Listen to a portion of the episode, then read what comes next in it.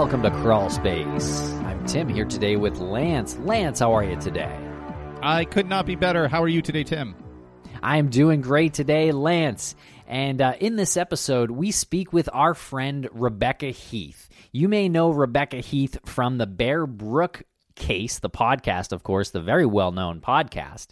And we met Rebecca last year, and she is great. She is a citizen sleuth, really top notch citizen sleuth in her approach and her track record.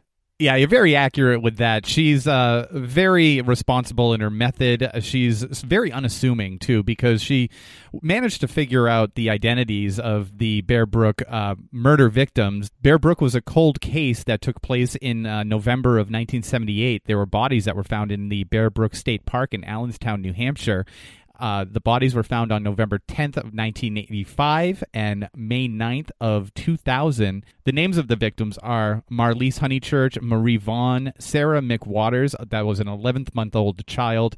Marie Vaughn was seven, and Marlise Honeychurch was 24. There's an unidentified child as well, whose age range is between two and four. And Rebecca, through message boards and communication uh, on social media, was able to pinpoint who these people were, which eventually led to the discovery of Terrence Terry Rasmussen. Yeah, he went by multiple names, and one of them was Bob Evans. And I remember uh, years ago, Lance, when we first spoke with Billy Jensen on these airwaves, we spoke about this case a little bit. And it was right before uh, it came out about Bob Evans, and then of course it took some twists, uh, even still from there. So it's really, really an amazing case and very complicated, and there's still more work to do. So I hope you enjoy this episode and really listen to what Rebecca says because she is really brilliant in citizen sleuthing and her analysis and her approach, and it's really something special. And check out all of our shows, all the fine programs on the Crawlspace Media Network. We're growing daily. Crawlspace-media.com, and we hope you enjoy. Thanks a lot for listening, everybody.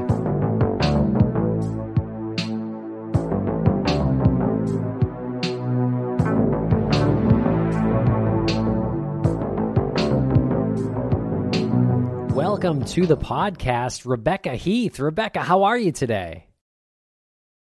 It is uh, so good to see you again. We had uh, connected a few months ago, back before the pandemic started, uh, right at the uh, right at the brink there, right before things started shutting down. We had no idea that we wouldn't be connecting until several months later. Um, it's great to see you. Uh, and and it's great to finally have the opportunity to talk to you on this show. We know you're super busy, so we appreciate you taking the time to do this and to talk about all your all your citizen detecting adventures. Absolutely, thanks for having me.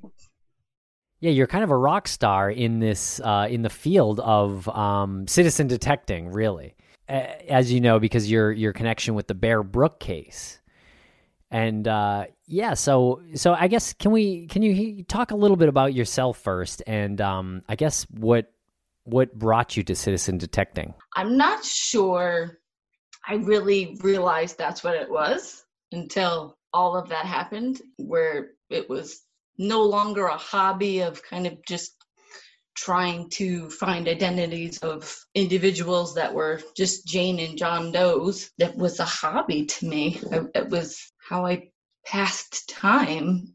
I guess it became an obsession at some point where I, I couldn't let that specific case go. I guess that's that's the origin of it. And the specific case that you're talking about is the Bear Brook case. And admittedly, and I feel so embarrassed by this, but being in the true crime um, genre, being a part of this industry, I feel embarrassed saying that I don't know a whole lot about Bear Brook. I, am sorry. I know that it's been in the news. It it happened in my home state. Uh, I, just we we got we get so consumed with um you know Brianna Maitland and Maura Murray and Suitcase Jane Doe and and Bear Brook came along and I was like I don't have the bandwidth to comprehend all this. What got you started with Bear Brook instead of a number of the other cases that are out there? So Bear Brook case, um, I think to me stood out so much because it was essentially an entire family. It was an adult female, three young children, and two were related to her. So it was essentially a family that went missing, which to me is just unfathomable how like someone somewhere knew something. It it just um it, it's it seemed like it was a family like there's there's got to be better chances of finding you know the identity of an entire family versus one individual. Um but like you mentioned before it's such a confusing case and there really wasn't a lot of media exposure. It really wasn't which is was even more shocking to me. Um it's i don't know why it was not like more widely publicized. I i a lot of people don't know. It and then now that the story has uncovered it just takes on a story of its own. And there's so many avenues and paths that it's it's so it's so hard to to even tell in like a short period of time. So it's not at all unlikely that people just they're like i, I don't know much about it because it really hasn't been publicized.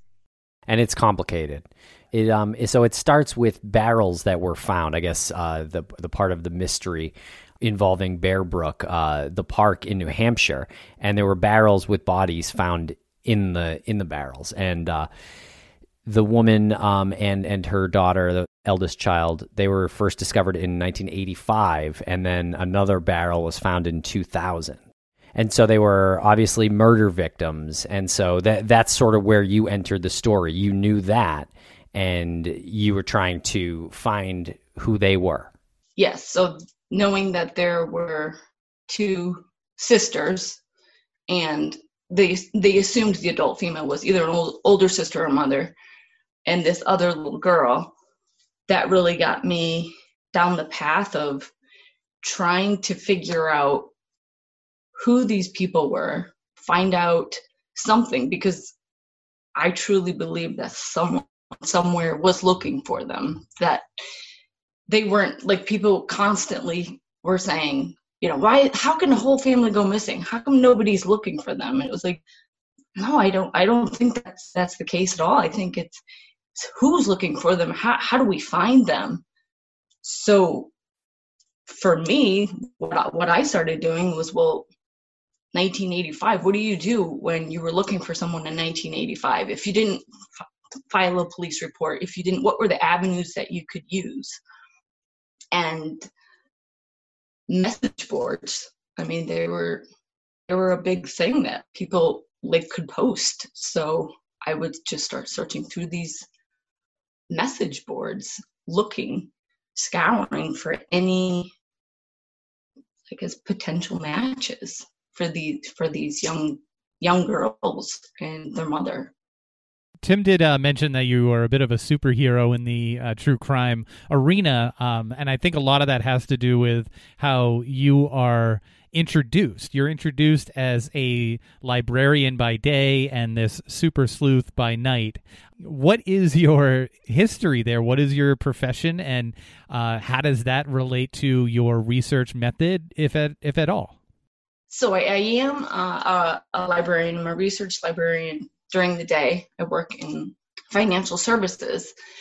So I think my job title does play in a bit with researching skills because people come to you saying they, they come to you looking for answers when they can't find them readily available themselves.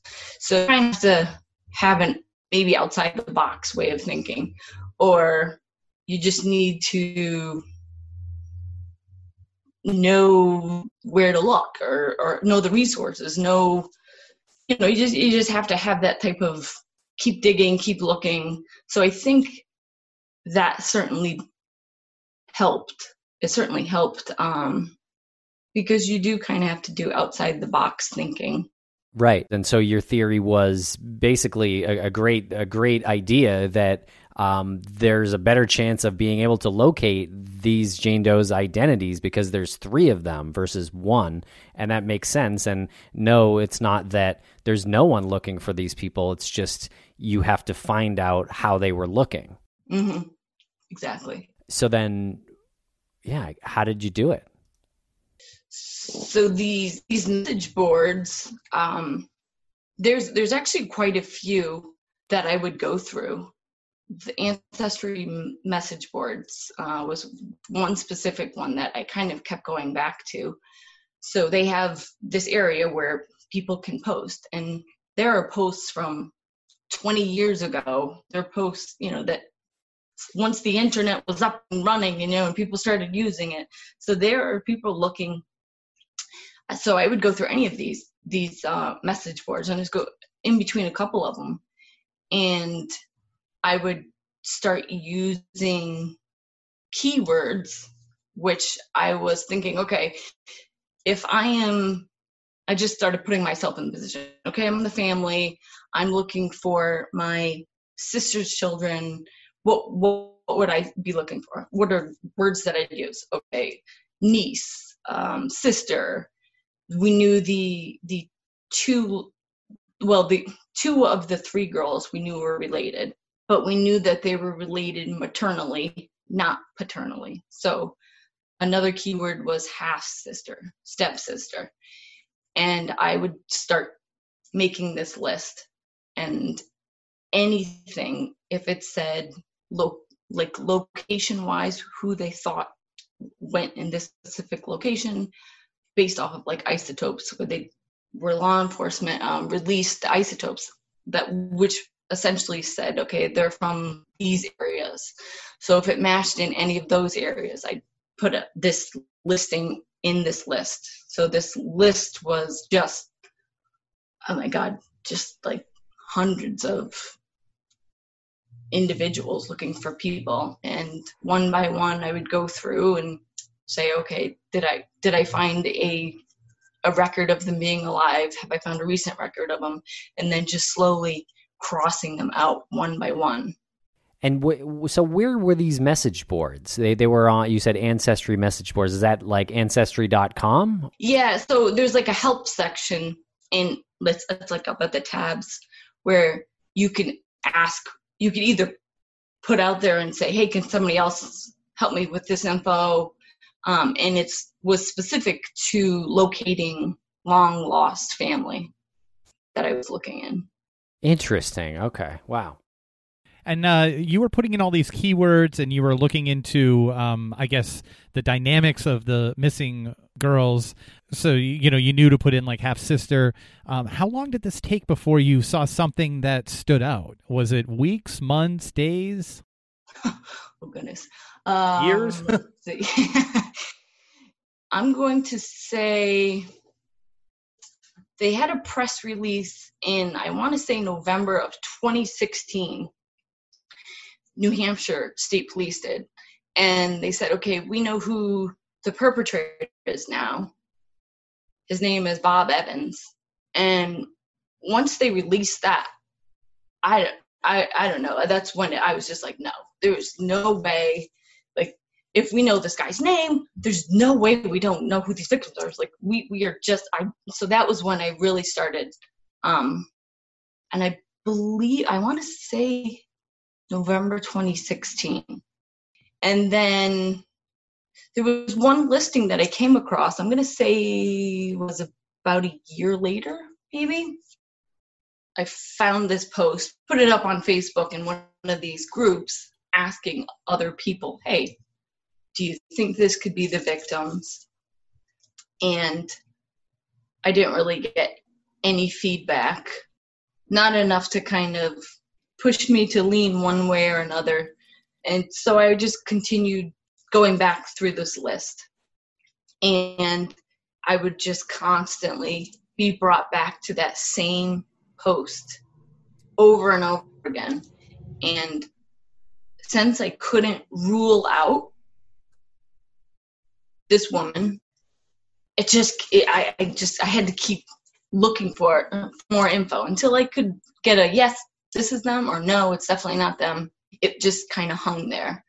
So the the post were family members looking for a woman, Marlise Honeychurch, and her two daughters, Sarah and Marie, and they were half sisters. So that was the she was also from California too.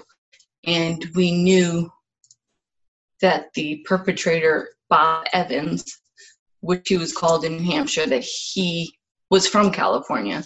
So it it seemed to line up, but there wasn't really enough kind of pushing it one way or the other. And then I started listening to a podcast because I was so obsessed with this case. I needed to know every single detail, and I thought, well, maybe they're they're going to give a few more details that I just haven't heard of yet, or and it was the third episode that um, they're talking about the isotopes where the victims are from, the ages, the age ranges, and kind of backtracking where these victims were from and that they were only in New Hampshire for about two weeks to three months. Before that, they were somewhere else. California hit. And I don't know, it was, it was, it was right then that I was like, you know what, this post, this post, this post, I'm like, I, I'm I'm gonna make sh- I'm gonna make sure once and for all I'm gonna contact these people. I'm gonna find them and make sure this isn't them because I, it's just it works. It works. So um, I was I went to school and I, I go to school at night and I'm driving back and I'm all I'm thinking about is I gotta get back. I gotta find this woman. I'm gonna find her on Facebook. I'm gonna contact her. I just need to know and um, I found a woman with the same name um, who posted it from 2000.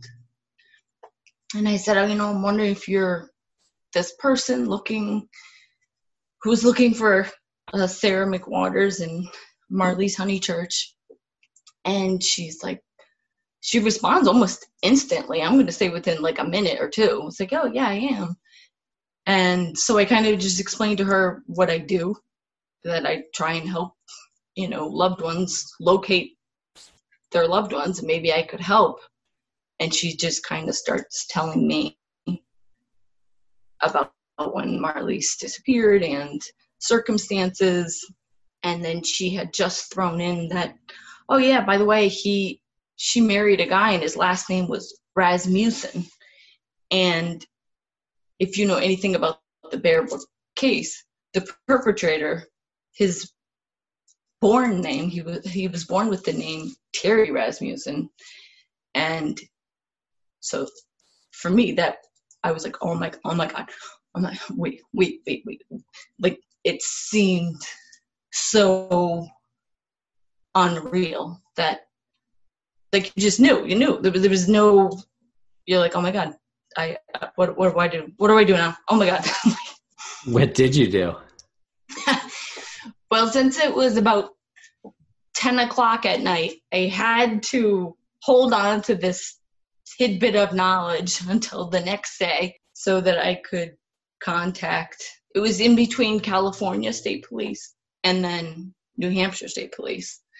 So the next day, got in touch with California State Police, tried explaining, like, listen, I'm sure you get this all the time. There's people wanting to give you info and tips. And I was like, but I, I'm pretty sure that I, I know who these victims are. Um, and you know, you could just kind of hear like the yeah, yeah, you know, like uh huh, yeah. I'm like, no, but I really, really, I like, I really think it's them.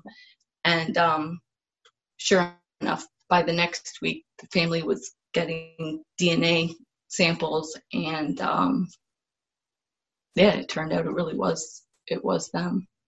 So all this happened during that one Facebook conversation that you had after your night class and you were exchanging messages back and forth. Did you did you did you say, you know, like, "Oh wow, this is the person?"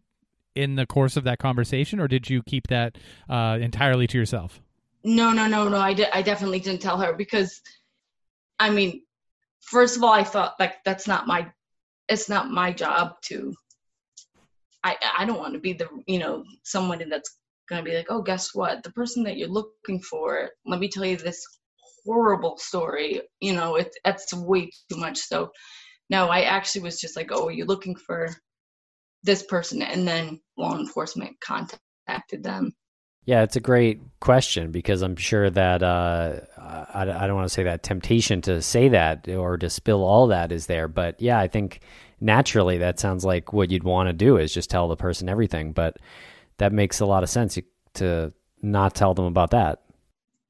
Well, you know, it come it comes with a lot of backlash and it's a lot of hurt and pain like just finding out like okay i'm looking for my loved one this person just told me they know who they are that they know who they are and what happened to them. And like that's way too much to overload on someone. But i mean within a few days they were fully aware. They were family members were reading newspaper articles on this guy. And yeah so it's it's very it's a very fine line.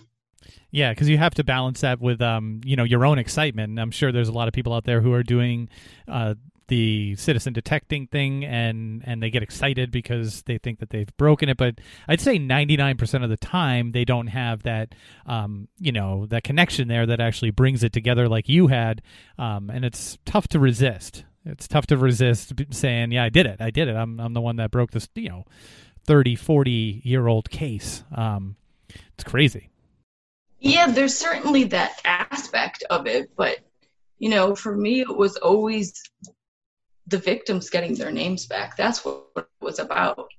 And the other part of it is the case is still ongoing. It's still law enforcement still wants to talk to them without them knowing the the knowledge of what was put out there, you know, and start maybe giving them memories that they thought they had, you know, you just don't you don't want to taint any of the the families thoughts or anything and, and kind of if I took that on as my own job, I I think it could certainly affect the outcome in some ways.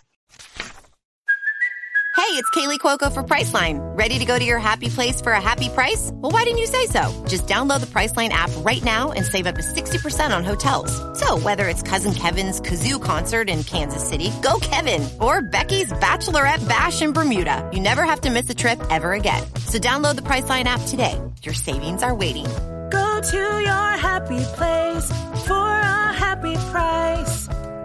Go to your happy price, Priceline. Grand Canyon University makes earning your degree possible with over 130 academic programs for traditional campus students with more than 80 bachelor's programs offered online. GCU provides you with the personal support you need from complimentary unofficial transcript evaluations within 24 business hours to scholarships, academic support, and your GCU graduation team led by your own university counselor. Find your purpose at GCU. Private, Christian, affordable. Visit gcu.edu. So what's up with uh, Bob Evans, Terry Rasmussen? Uh, what happened to him over the course of all of these years?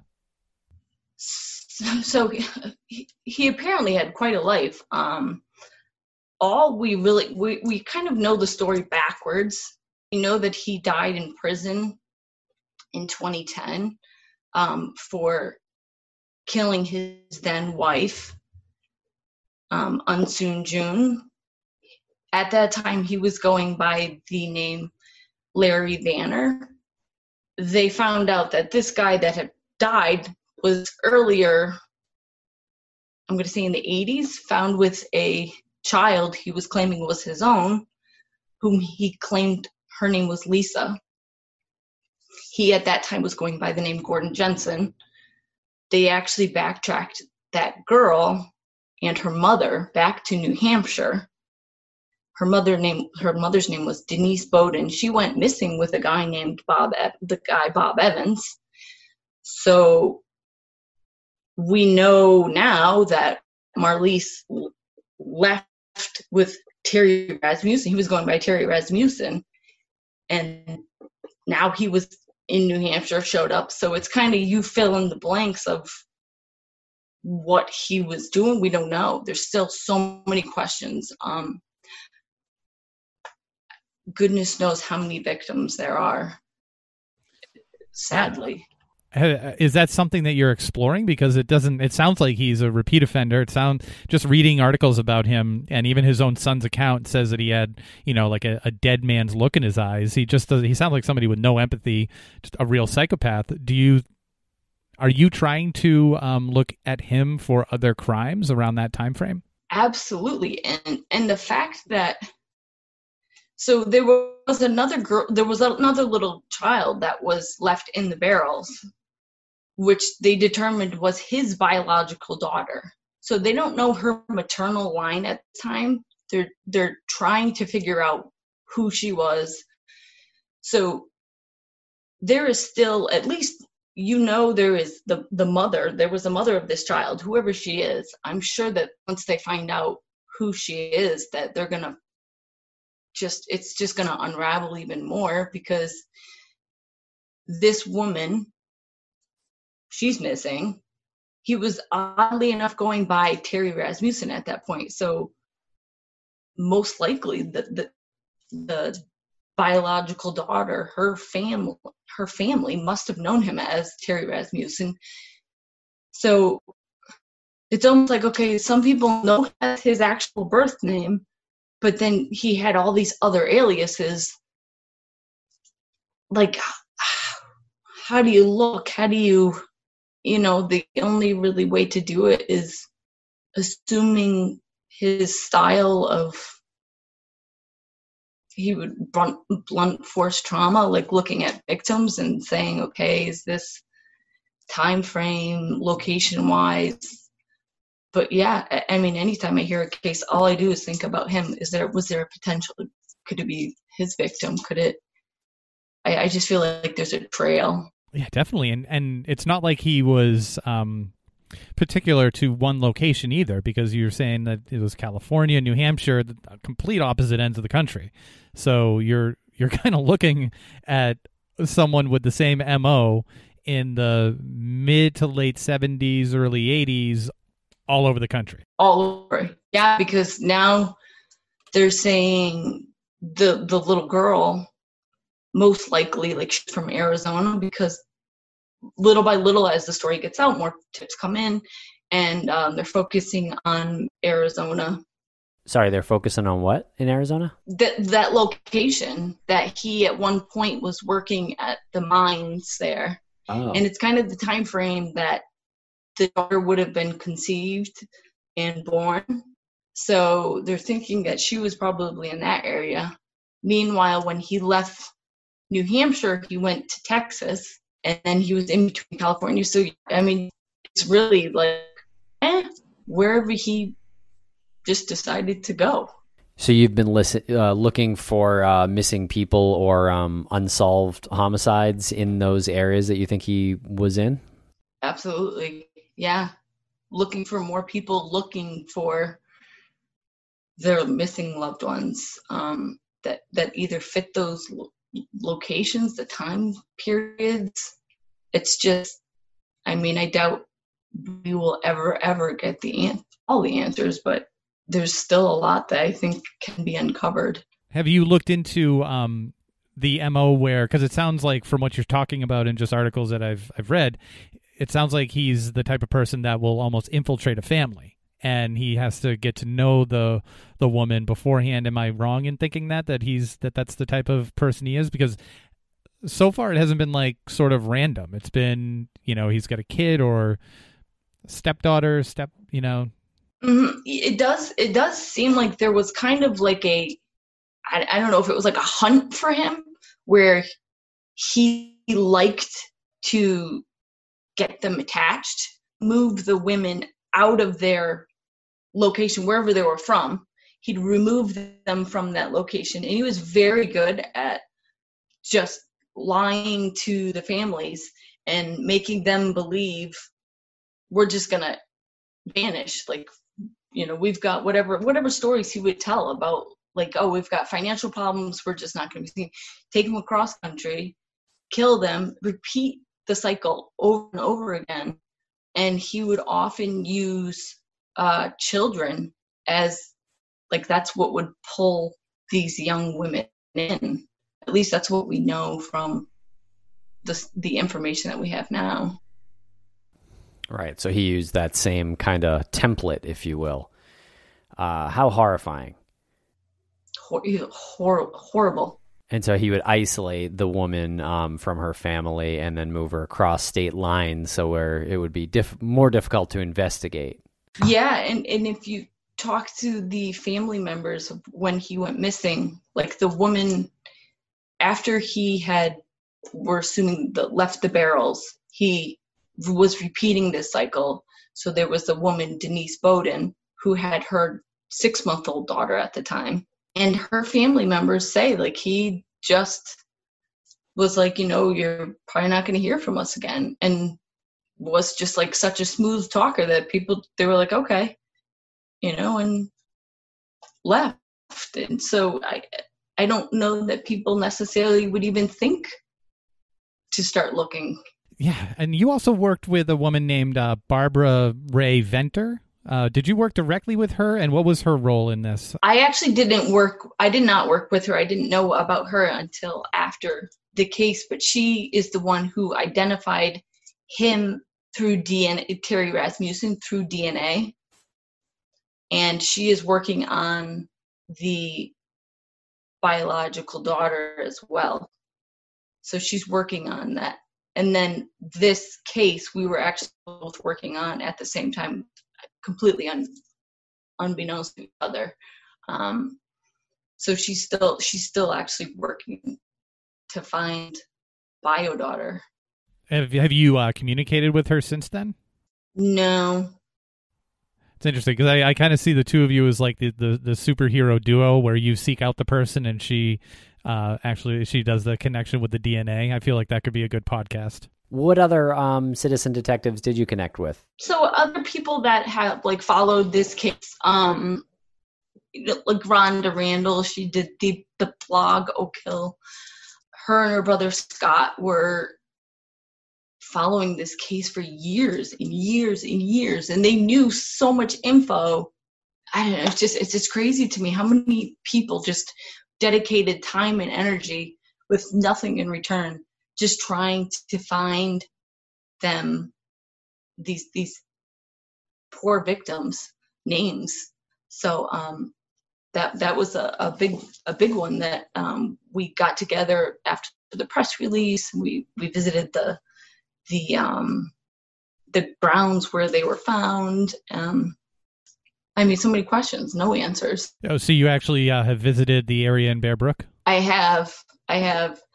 I mean, I, I guess maybe knowing circumstances, you feel a little bit different about it, but it's it leaves you with more questions. It really does. It's just like a, it's like what what went on here? Are there other bodies, you know, buried here? Is the mother is the bio mother here? Like, who knows? And what were they doing in that area in the first place? Um, I think we all would love to know that. No one seems to have the answer of what brought him to New Hampshire at all. I, I don't. I mean, Marlise was from Connecticut and California, so you know maybe she was going going back towards New England, and I I don't know. I it's I think if we knew that answer, it might give us more direction because who just goes to California to New Hampshire of all places? Right, right. You don't quite know the connection there or how they met or whatnot, huh? Yeah, it's like if he knew somebody, did he go there because he knew somebody? Did she go there because she knew someone? Like, what was oh i think about that all the time it's like what's that link i think once they figure out that link that they would probably you know uncover quite a few answers I think one of the things that really baffles me about the whole case is that some of the bodies were found in these metal barrels, and then years later, more bodies are found in metal barrels. how far apart were these barrels? Like, what what are these metal barrels? Just like randomly in the in the woods. I I think that's what kind of I don't I don't want to say it.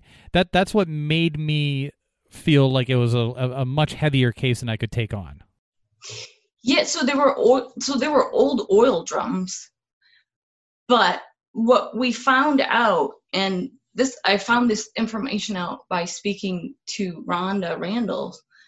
Um, so Bob Evans at that time, he was helping clear out the old mill, Waumbec Mill, in Manchester. So he would fill up these huge oil drums, and he would just they would just dump them off on the land there. So it wasn't like these were just the two oil drums. Like that was just like a dumping ground. And I'm assuming he was just like, well, since I'm dumping everything else here, nobody else is gonna notice these.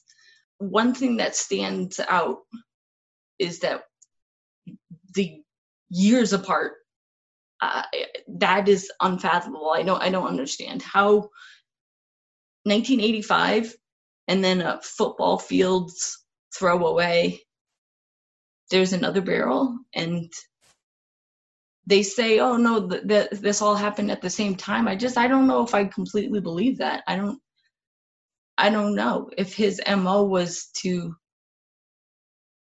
use little children to lure in other adult victims. It's like, did he maybe keep the younger two alive longer and then throw the second? I don't know. It just doesn't really make sense to me. Yeah, it's an interesting point, and uh, obviously, uh, if the if the barrels were there at the same time, you wonder why the the second one wasn't found. Um, you know, it took 15 years, uh, and obviously, you mentioned it's the woods. It's like it's a big park. Um, so I guess uh, vegetation would have probably covered it. But were there other barrels there too? Is that is that what you meant? The- that area was known as like a dumping land. Mm. There was a lot of things on that land. Even when you go back there, you will there's like foundations of old buildings. Um, there was like a store there that apparently Evans used to go to um, that mysteriously burned down. If you go back, you'll see there's just crap everywhere. And to me, I got, I went there. I'm like digging up stuff. I'm like finding things. Like there's just stuff everywhere, and it just makes it really does make you feel like, hmm, I don't know, like why. I think both of them should have been found together. It just seems like I. Uh, other parts of me say, well, was the barrel there and then they just put the remains in the barrel like that you know the second set like is that how it works like what and then if you think about it like logically if he really killed them all at once why would he choose the adult female and the adult um, the oldest daughter to put in one barrel but then put the two smallest younger ones in the other barrel? Doesn't it seem like you would like size wise doesn't that seem i don't know maybe that's just my nah i see what you're saying. Like why is he i don't want to sound crass but why is he jamming two adults in one barrel when he could split it up and not have as big of an issue with a smaller human and a larger human split between two barrels um, also as long if there's barrels there why isn't he putting them in four different barrels and why is he putting them together it is it is very strange. I don't know. I can't. I wish. Actually, I don't wish I could get into the head of a psychopath. I mean, if you're in the head of a psychopath, you, it probably would somehow make sense. It would. Yeah, I'm, I'm sure it will. And the other thing is, I wonder, did he mean to bury them, but the weather was because it was around November that he left. November 1981, I think when he left New Hampshire. So it's like, did he kill them? And it was like, didn't realize like, oh wait, you can't just dig up the woods in New Hampshire at this time of year. So then he just threw them in barrels instead. Like, I just there's so many questions, so many questions. Like, are his other victims buried? And this was just the one that he couldn't get rid of quick enough. I don't know. Did you talk to law enforcement uh, from New Hampshire about any of these questions that uh, that linger in your head? Um, so I was with the family when the next day when they had questions, and these questions were like a lot of these were brought up, but it is not. It's kind of just giving an opinion. It's not. There's nothing really based off of fact, so I, I think they tend to keep closed mouth unless they can make a statement that's factually accurate. And you're continuing your work trying to identify the um, remains of missing individuals. Uh, what what are some of the cases that you're digging in on now? Well, there are. Um, I mean, there's always ongoing cases. Um, thankfully, through like the DNA projects, they're they're just like it seems like left and right people are being identified. Um, there was one actually just recently. She used to be a Jane Doe that I was absolutely obsessed with um, in California, and it turns out she was. I'd contacted the uh, so I had found this woman that was missing. Anita Piteau was her last name.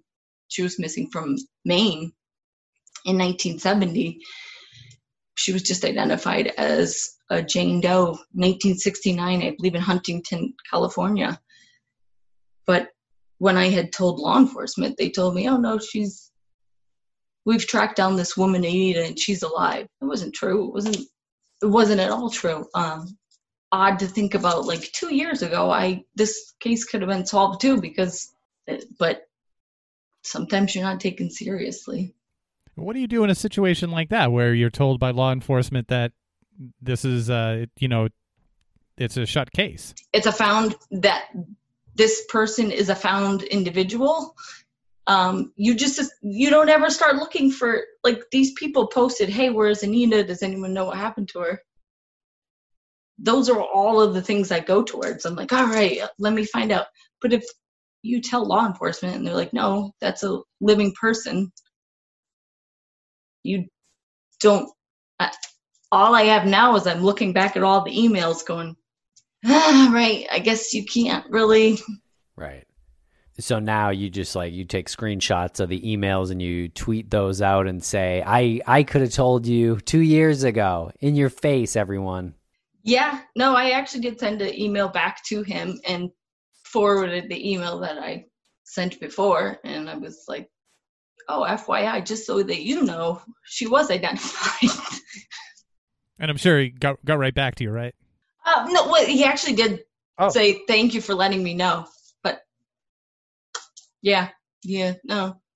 So things like that. It's a little um, like you say, what do you do? I I I don't know. All I did was, if anything, frustrate me because I'm like, well, what about all the other times that you put in tips and do any of them get looked into? Or am i just being told yeah yeah just to shut me up you know?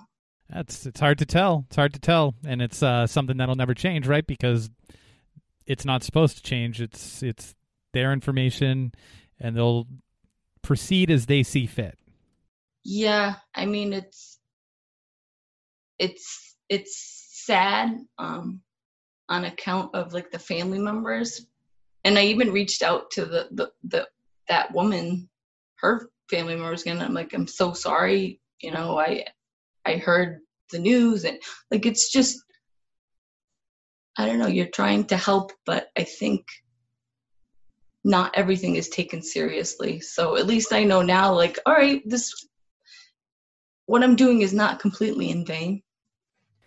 Yeah, I think um, it it sort of takes a little bit of relationship building too. I think to be taken seriously by certain departments. Was that a department you had uh, known before? Not really. Not enough to. I mean, it was also before, like the Bear Brook thing happened. So, not that I don't know that I could be like, hey, listen, I'm a credible source. I did this, but yeah, definitely would help now because you're much more Googleable as far as that goes. Yeah. Mm, yeah, that's true. That's a, that's that's a good point.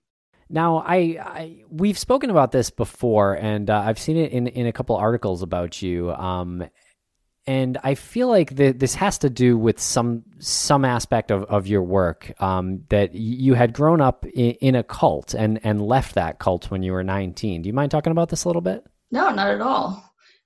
I was raised in a religious cult, and when I was 19, I was supposed to get married and you know continue this life, and I just did not.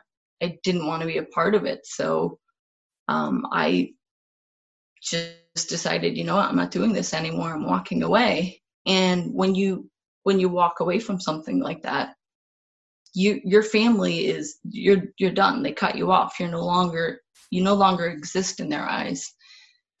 So for me, these these cases have much more of a a deeper meaning to me because I look back and say, oh my God, if something bad had happened to me or if i had just gone down the bad the wrong path or i'd made this decision. And because you're i was so naive i was so naive. I didn't have any life skills like to equipped so that i could work outside of that community. Um if something happened to me i would just be a jane doe and i'd be sitting in a morgue somewhere because my family wouldn't have come looking for me. They didn't they wouldn't have known I was missing. So that's that's really what draws me into these these Jane Doe cases because I feel like nobody nobody's fighting for them. Nobody's giving them a voice. They can't do it themselves. So I want to give them whatever voice that they don't have and try and give them their name back, the, the one ounce of dignity that they could possibly get from the situation. So I can see how that does really kind of clearly connect to what you do now. Mm. Yeah, I think that's it's really what pushes me. That's how I get so absorbed in it.